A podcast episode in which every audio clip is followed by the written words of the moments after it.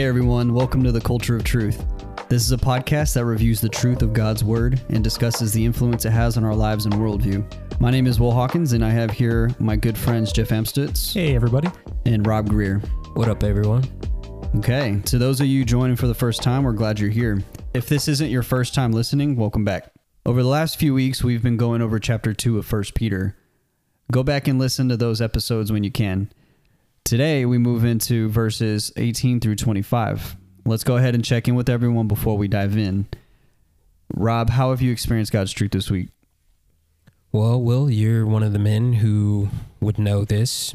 And this past weekend was my bachelor party. Hmm. For those of you that are new to the podcast, I am uh, an engaged man. I'm getting married literally in two weeks from today. Super excited to become a husband to the most incredible woman I've I've met in my entire life. Super excited for that. But I think just the truth that I've experienced in short is just getting to to experience the encouragement of my brothers and getting to be built up through prayer and also just the fellowship of just believing in God and, and trusting in Jesus and his his work for us and and making us his his son and so yeah I mean showered in love this past weekend and that was really encouraging and I'm excited for the future I'm excited for you, man. Hey, Jeff, how about you? I have been experiencing these last couple of weeks what it's like to have a sinful, falling apart body. um, got a doctor's appointment coming up this next week. Uh, I don't know what it is, but my biggest theory is that I might be experiencing gallstones. So, uh, just I depend on God's sovereignty and how doctors are going to examine me, how they're going to diagnose me, uh, and ultimately whatever is wrong with my body. And I fully trust Him in that. So, yeah, that's what I'm. So what's on top of my mind right now with with the truth of God is that He's sovereign over my own body and its decay. Mm. Thanks for sharing Rob, do you feel like we would you like to pray for that? Yeah, I'll pray for you, Jeff. Father, uh, God, you are a good dad, and we thank you for just um, Jeff's vulnerability to to share that with us and with with the listeners who are who are listening as well. Lord, we don't know exactly what's going on with his body internally, but you do, and so um, as Jeff mentioned, you're in control. God, you are sovereign, and we don't just say that um, with our lips, God, but we want to trust you and believe that no matter what the di- the diagnosis is, um, God, that we would trust that you would use this uh, to draw him closer to you and to ultimately give him a deeper faith and, and belief in you, and to know that, um, as he said, his his body is is not going to be something that he can take with him. God, it will be um, something that will continue to decay, but ultimately his faith will rest in you, which remains forever. And so, God, would you bless that and would you use this opportunity to uh, bless others as well? In Jesus' name, amen. Amen. Thanks, Rob. Yeah, man. You got it. I love that. It's uh the body will decay, like that's a guarantee, but that faith endures forever. Mm-hmm. That's right. And that trust in the Lord. Yeah, over the past couple weeks for me, I've just really had to um, take a look at the effects of my sin and how it's how it impacts others, right? And so, from my truth this week that I've experienced with God is that that confession and repentance of repentance of sin leads to freedom, and ultimately a deeper love and trust in the Lord, and then even for the people around me, my community, my community, my friends, my wife. Um, so that sin really does ca- cause a distance, you know, and puts up a wall in, in between me and those other people. And the person I want that the least to happen to is my wife. So I've really had to examine myself over the past few weeks. It's been tough. Um, it's, I'm gonna have my highs and lows, but I'm working through it. We're working through it. So, but yeah, ultimately, I do feel some. I do feel at peace uh, compared to how I've how I've felt before, holding in some things. So, open up, everyone out there. If you're, if you're holding on to something, holding on to sin, I promise you, opening up, talking to somebody, whether that's a counselor or friends in your community who you trust, who are gonna speak life into you and speak Jesus to you in truth, um, it's worth it. It's difficult, but it's worth it. Amen. Thanks for sharing, Will. Mm. Of course. Yeah, God is good. So thanks for sharing, guys. And let's go ahead and get into it. So with that, Jeff, can you kick us off with a recap of where we're at in First Peter so far? Yeah, the last couple of weeks we've been studying chapter two of First Peter, and the general theme has been uh, this epistle is written talking about our the work of God in our lives, the work of Christ, and how that changes our lives. And because our lives are changed because of God's work, uh, then we live as different people. We live as holy people. Uh, when you're a chosen race, a royal priesthood, a holy nation, people for God's own possession, uh, we look different. And part of how we look different is encountering things that we don't like in ways that are unnatural and unnaturally peaceful, unnaturally forgiving. And the text we're in today is following a paragraph we studied last time uh, with stuff that's really difficult to do without the power of the Holy Spirit.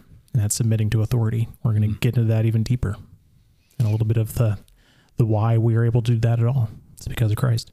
All right, with that, let's go ahead and dive in. Rob, can you read verses 18 through 25 for us? Yeah, sure.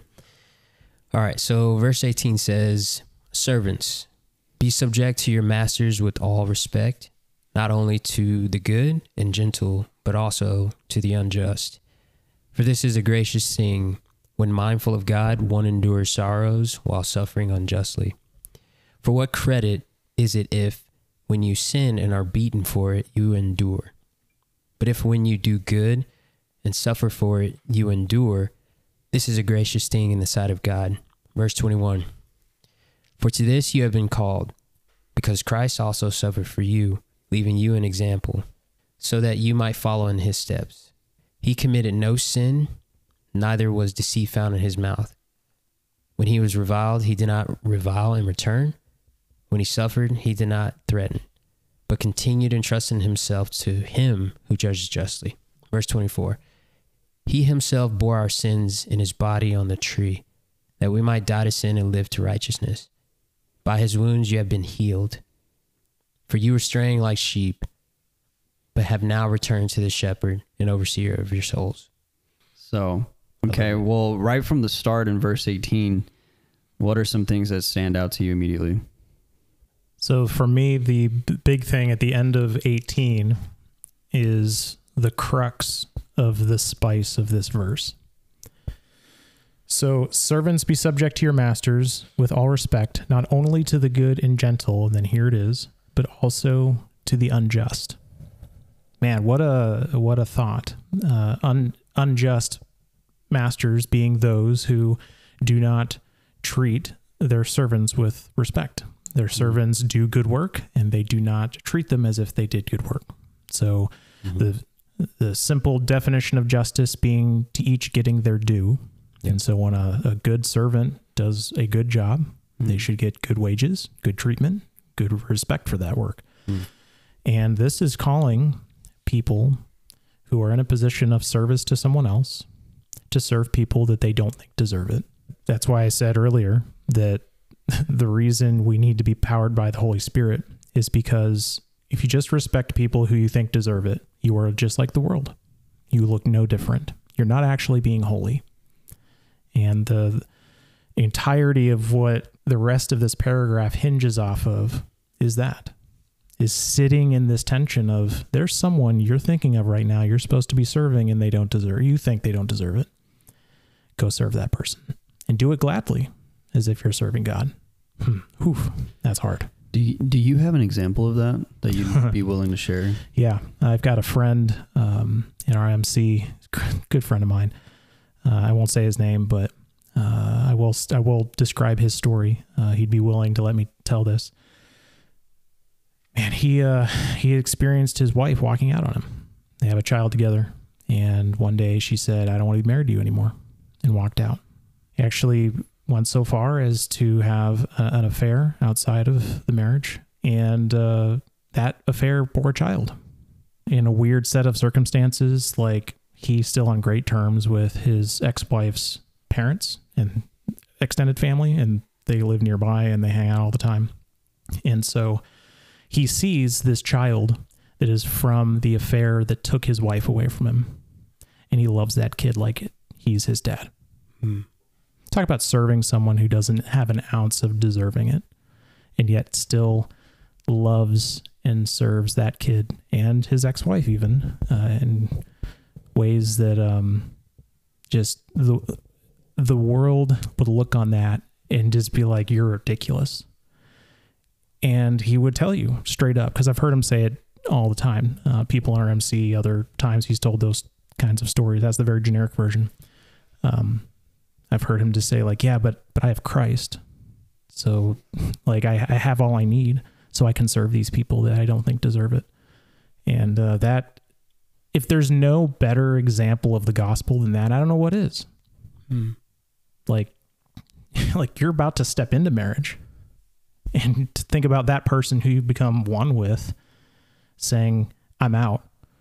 Uh, it, i remember us uh, sitting at starbucks um, as he was going through it because i was i was meeting with him regularly at, when it even before it started and uh, we walked through the whole thing um, even though it's technically not over and uh, there's a passage in first corinthians that talks about like it's, it's Paul, you know, furiously writing to the church in Corinth that they are just being terrible to each other.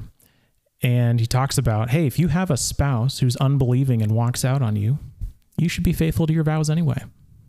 Because you never know if that will that faithfulness, that display of faithful undeserved faithfulness will be the thing that shows them the gospel in the most genuine enough way that brings them back.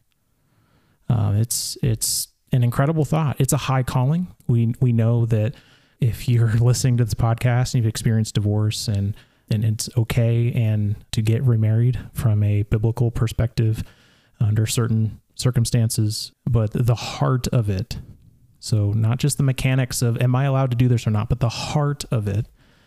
Uh, Christ is absolutely right when he says that those exceptions it's not like that you're those are good things. We're trying to deal with the effect of sin. We're trying to deal with someone sinned against you. And the idea of serving that person and loving that person who's basically your enemy that's what christ is calling you to do. That's hard. And that requires the holy spirit and community and god's word to be bathing your, your brain and your heart but yeah i mean that's what peter's getting at here serving the unjust Wow. Thanks for sharing, Jeff. That's that's tough, man. And, and you know, I, I, I can't relate to that in, in in a sense of being a married man and and my wife walking out on me, but how I can relate to that story is just I am a son of divorced parents Hmm. who've unfortunately been remarried, both of them three different times. Um, and so this isn't the same thing in terms of verse 18, but I guess just what I'm saying is like, you know, my parents, the way that this man treated a son that's not even his, you know, in the same way. But, you know, I still love my mom and my dad. They're still my mom and my dad. And I want to respect them and, and honor them as my father and mother. And that'll never change. And so, just real quick for me personally, I had something similar, or I had something happen to me recently where my family basically used the compensation that I make, that I make now, against me, Hmm. and they don't know that I know that. And I had a conversation with my dad about it, and I was just like, "That's tough for me to hear because I didn't expect that to come out the way it did, and and that affected me in a way, and it just hurt me. And so, I just think that." despite that, I wanted to continue to love my family that unfortunately used that in a way that was harmful. And this verse and what your story just represented is just kind of what that reminds me of. It's like in verse 19 it says, For this is a gracious thing when mindful of God, one endures sorrows while suffering unjustly. And that suffering can come from family, can come from spouses, friends. You know, I know it says be subject to your masters, but this this applies to everyone. Yeah. You know, Yeah. Don't, it, it, it's important when reaping. And so, so reading, examining, and even applying texts like this to not get hyper focused um, only on the, well, this is a command to masters and, and servants. Uh, because the, the heart of it is the same heart of Christ. It's not like you take a, a, like a worker and uh, overseer type relationship out and suddenly I don't have to serve that person anymore. No, you should, you, when you love your enemy, okay, your enemy could be your employer. Yeah. Cool. It also could be so many other people, and don't miss the heart of that Mm. just because of that detail. That's a good distinction. So essentially, what you're saying is love your enemy. At the at the core of what he's saying here is love your enemy. Yeah, I, I, I'm absolutely 110% convinced that's why Peter is saying this here is he's taking Jesus's statement of love your enemy and applying it to Mm. You know masters and, and servants specifically servants toward their masters it's still a greater thing that jesus called us to Yeah. Amen. Looking at verse 20, which says, For what credit is it if, when you sin and are beaten for it, you endure? But if when you do good and suffer for it, you endure, this is a gracious thing in the sight of God. How do you guys unpack that? uh, the the passage that comes to mind for me uh, there are probably several but one is romans 5 um, starting in verse 6 verses 6 and 6 and 7 it says for while we were still weak at the right time christ died for the ungodly. For one will scarcely die for a righteous person though perhaps for a good person one would dare to even die. But god showed his love for us in that while we were still sinners christ died for us. And that's verse 8 um, the, the reason that comes to mind is because this saying it is good for you to suffer for the unjust because Christ died for you in like the most unjust thing that you've done, which is deny the God of the universe his worship, the whole reason he created you. Your sin has justly given you the penalty the, the wage of sin is death. You know, Paul says that in Romans 3:23. And so when Paul's saying that in Romans 5, it's like your example is Christ dying for you when you didn't earn an ounce of it. And so here, uh, an application of that example that you know Peter even gets on in into in the rest of uh, this this paragraph, but it's when you endure suffering and you've done good, like you've loved that person, served that person, respected that person, and they still curse you, they still mistreat you you what you're doing is truly only serving God in heaven. Amen. Man, what a, that's actually a beautiful thing. Yeah, there's that's so good, Jeff. There's a couple of verses I just want to share real quick, and they're in First Peter. Look at that. They're just in different parts of the book, but specifically First Peter four thirteen. It says, "But rejoice insofar as you share Christ's sufferings, that you may also rejoice and be glad when His glory is revealed." So, kind of going back to your example, it's like you're you're enduring the the unjust treatment of that person while also loving them as Christ. And kind of going back to what you said with the story of your friend who unfortunately is going through that with his his spouse is like you know, he doesn't know that the Lord may use that and can use that to draw his wife Yeah. to himself. Mm-hmm. I can tell you he faithfully prays that all of the time, but he also faithfully trusts that God's going to do what he's sovereignly going to do. Amen. And it's just so encouraging. Here's one one more and I'll be done. First Peter 4:16 says, "Yet if anyone suffers as a Christian, let him not be ashamed, but let him glorify God in that name." Like as a follower of Jesus, even Jesus said this in John 16 like in the world there will be trouble, but take heart, I have overcome the world. Like Mm. you yourself as a follower of Christ you're going to suffer.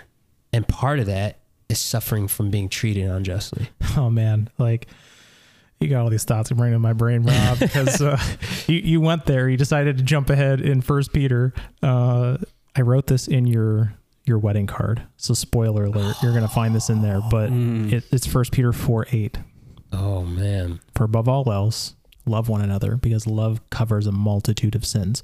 The everything you just said uh, with what you were referencing and how Christ has overcome the world, love covering sins is that uh, Matt Carter, um, former pastor of preaching and founding pastor of the Stone. He now is at Sagemont Church in Houston. But when he was when he was teaching on this First Peter four eight, it was a great sermon where he just unpacked the idea of like whenever someone sins, you have the most clear opportunity to demonstrate what love actually is. Um, like like biblical Christ like love, because Christ like love is love for people who sinned against him. Hmm. Christ is hanging on the cross for all these people that put him there. He's lovingly dying for people that killed him. Like it's a weird way to to think about it, um, but that's that's actually what the beauty of the gospel is: is this Christ not having to die uh, like because he did anything, but instead taking penalty for people that did deserve it, and that's just that's love covering sin. And so the reason I wrote that in your wedding card, spoiler alert, everybody, this is what I wrote in Rob's wedding card, is that you know I've been married nine years, so I don't know everything, um, but I will say that that the the truth of love covering sin has been probably the most foundational part of my marriage to Amy than anything else. And that's what this passage we're studying is covered in is love covering sins. Cuz when when someone sins, you don't like love them because you're like, "Oh, they're a believer, so maybe they'll repent." No, you love. And repentance is up to the Holy Spirit convicting that person of their sin. It's not up to you. So if they're an unbeliever and they sin against you, love them. If they're a believer, love them and maybe rebuke them. Uh, I, it's it's the same answer. Yeah. I've been learning something lately in some of the reading I've been doing, but it, it's some of the things that I've learned are focused around the word love, right? And what I've learned is that love is a verb, it's an action. And so when you're saying love covers a multitude of sin, and if you're thinking of love in that in that context where it is an action, what actions would help cover that multitude of sin, and what Hmm. what love can you display in action for your enemies? Yeah. That's a Is that a question? They're, they're questions, they're statements, they're kind of all the above. Yeah, so if you it's- feel feel free to So- answer. I'll I'll answer with Matt Carter's like summary of of like where what's the general bar, ballpark to be in because then all the interesting discussions are how do I apply that to this particular situation with these particular people. Um, without getting into that, the the general ballpark is um, when someone sins. One when we talk about righteous anger, the only reason you would have righteous anger is because there's true injustice that has happened. But righteous anger doesn't mean we can sin, but anger is is a natural response we have to when sin happens. You know, it, it- sin brings death and chaos and and evil and all these things, and uh, a right response to that is to be angry. However, without self control of the Holy Spirit, anger turns into more sin. So, what love mm. covering sin does is break the cycle of sin causing more sin, causing more sin, causing more sin. See, see the the cycle Yeah. there. So when when you decide to respond to someone sinning against you in love, you're saying, "No, I'm not going to escalate this. Hmm. I'm like this is done. Like sin is not going to grow because it now is going to come out of me. No, love is going to come out of me." Um, so yeah, lots of discussions to have about how that practically looks. Yeah, Um, yeah. That can be really diverse, but that that's that's the that's the root of where it should be coming from. Is I don't want to see more sin on earth because someone sinned against me. Jesus, and we'll get into it in these next few verses, like part of the action behind what you're asking, Will, is you have to understand what the gospel means for you and what Jesus has already done. And so part of that is like, like you said, Jeff, do I want to add fuel to the fire of sin that's already been committed? Or do I want to say, Lord, right now I'm very angry at the situation and rightfully so, but I don't want to respond with my anger in a way that's going to put this person down or make them even more angry, which leads to more sin and more mm. sin and more sin. So part of that is like you have to die to yourself. And I know we personally can't die for someone else's sin in terms of us covering that sin. Jesus did that already for us. Go and read Hebrews. But we die to ourselves by saying, Lord, right now, this is how I feel. And I will, part of me wants to respond in a sinful way, but I know that that wouldn't honor you or obey you. So let me bless this person by responding in a way that hopefully draws them closer to you. Yeah. It's hard to see Jesus in you if you don't respond to hurt and being wronged in the Mhm. same way that he responded. Mm. And that's what I love about these next few, few verses, 21 through 25, is it really paints that picture. It gives us that example. Absolutely. You want me to reread it? Yeah, let's go ahead and reread it. We'll quickly unpack it, and then um, yeah, and then we'll start wrapping up. All right, here we go. So, verse 21 says, For to this you have been called, because Christ also suffered for you, leaving you an example so that you might follow in his steps. He committed no sin, neither was deceit found in his mouth. Verse 23 When he was reviled, he did not revile in return. When he suffered, he did not threaten, but continued entrusting himself to him who judges justly. He himself bore our sins in his body on the tree, that we might die to sin and live to righteousness. By his wounds you have been healed. Verse 25 For you were straying like sheep, but have now returned to the shepherd and overseer of your souls. Something that stands out to me immediately, based on what we just were talking about, is the middle part. When he suffered, he did not threaten. We were talking about self control, hmm. Yeah. right? Like, wow, that's a me. If I'm feeling a certain way, and you know, there's there's certain people treating me a certain way, or I have I have the ability to respond in a certain way. How I respond to that matters, right? So, and then my example here is I don't have to threaten.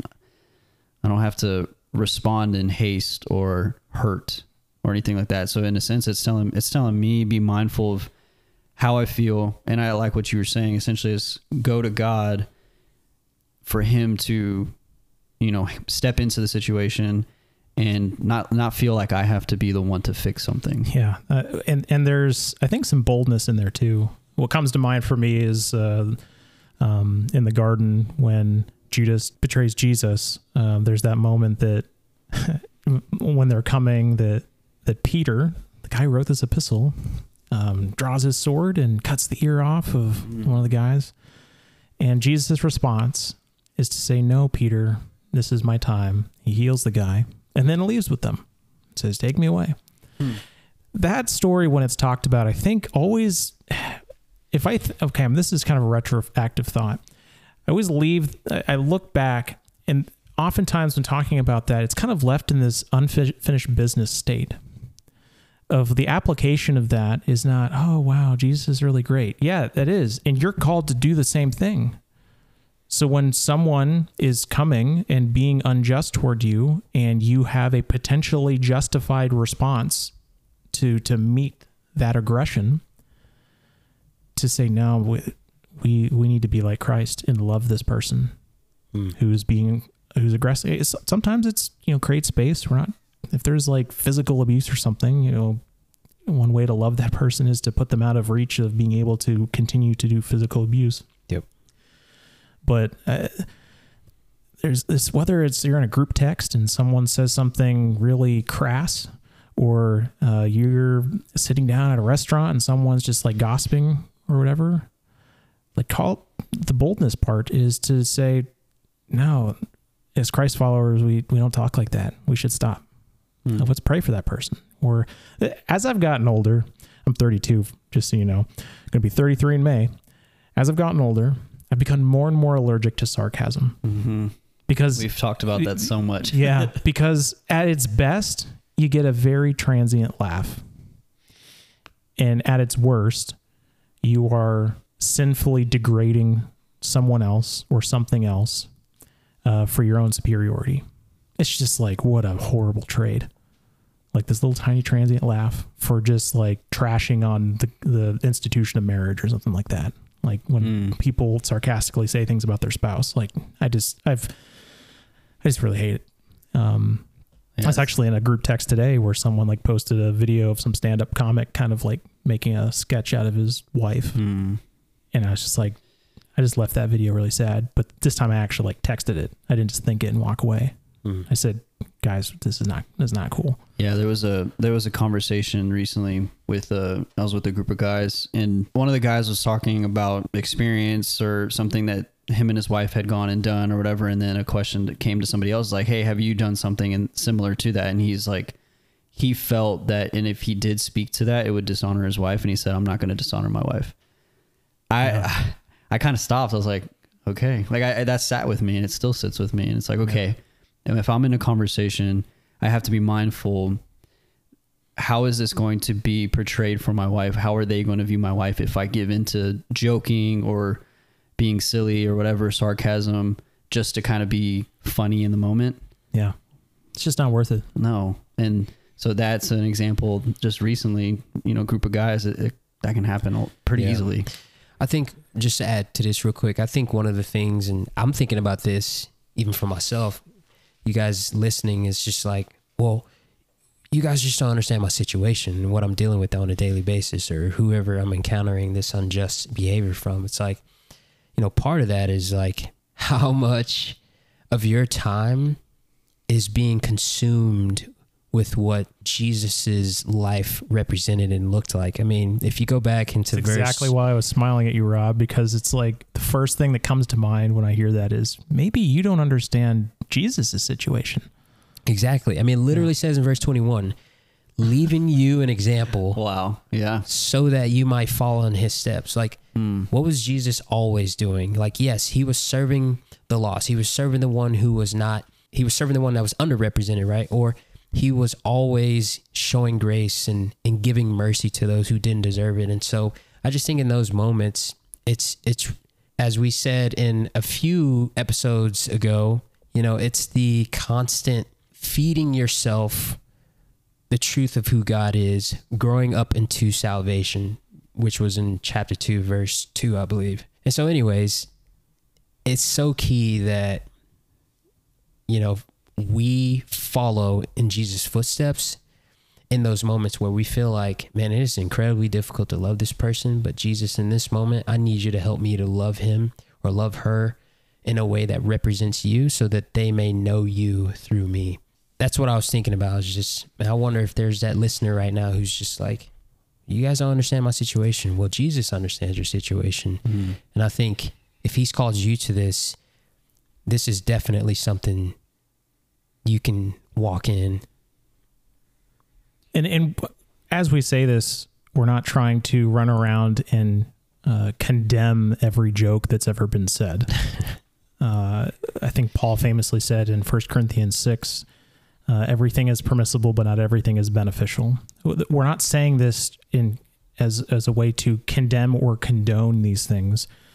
What we're trying to do is say, examine your heart, examine your behaviors, and see are they are they building you up? Are you becoming more like Christ as you look back on your life and how you th- even think about these things? Because the way you think about how you talk about a spouse, how you talk about a friend, how you spend your time, how you spend your money, the, the way you think about those things will ultimately add up to are you moving towards Christ or are you moving away? And that's it. There's it's just toward or away. There is no side skid. There is no uh, it's you can look at your life and say how is this adding up to worshiping God more by looking more like Jesus or not? And so that's what we're trying to say and not be condemnation police in well, you told a joke. Guess you're a sinner. That's not what we're trying to say. Yeah. Something you made me think of is the the thoughts that you think, right, can end up shaping how your heart feels, your heart Yeah. posture, and then out of the heart the mouth speaks. Right? So it's all connected. So I think it's important when there's something that happens when you are enduring suffering or seeing other people suffer, you can be quick to respond with your mouth or respond in some kind of action. It's stop, think, pray, and then hopefully you build that habit to where it does cha- cause actual heart change. Re- reflexes. Mm-hmm. Building your spiritual reflexes. Yeah. so that uh, you know when you're learning a sport like i remember uh, being a linebacker had to learn how to read your keys so you watch a lineman and had to instantly know within about a second and a half is this a run Mm. play or a pass play Yep. i didn't just show up one day uh, got in the first practice and was like, "Cool, I already know these instantly." No, you had to train those reflexes, and if I went out now, I'd be terrible because I haven't been You upkeeping haven't those. done that. Yeah. So my question then, as we we kind of wrap up in this area, is how does the the listener, how do we also train up those those reflexes? How do we how do we build ourselves up in a way that we can respond in a way that Jesus did? How can we follow his steps? You study the word, you live in community, Mm-hmm. you pray for one another, and you also must share the gospel with each other. I think one of the the coolest things about community, real quick, there's there's I believe it's Hebrews three. It talks about today.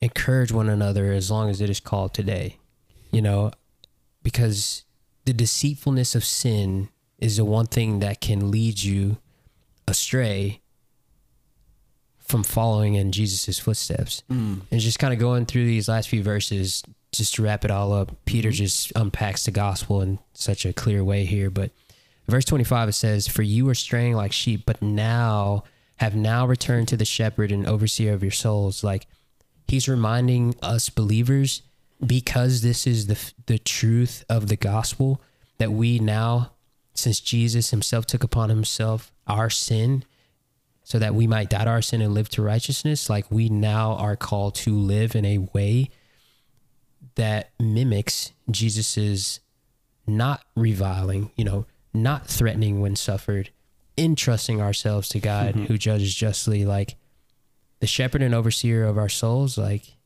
that's such a comforting thing to read because now that we are in this position as Christians, God is the one who's going to protect us and guide us and care for us and and point us in a direction of this is how you obey me and follow me is you look at my son.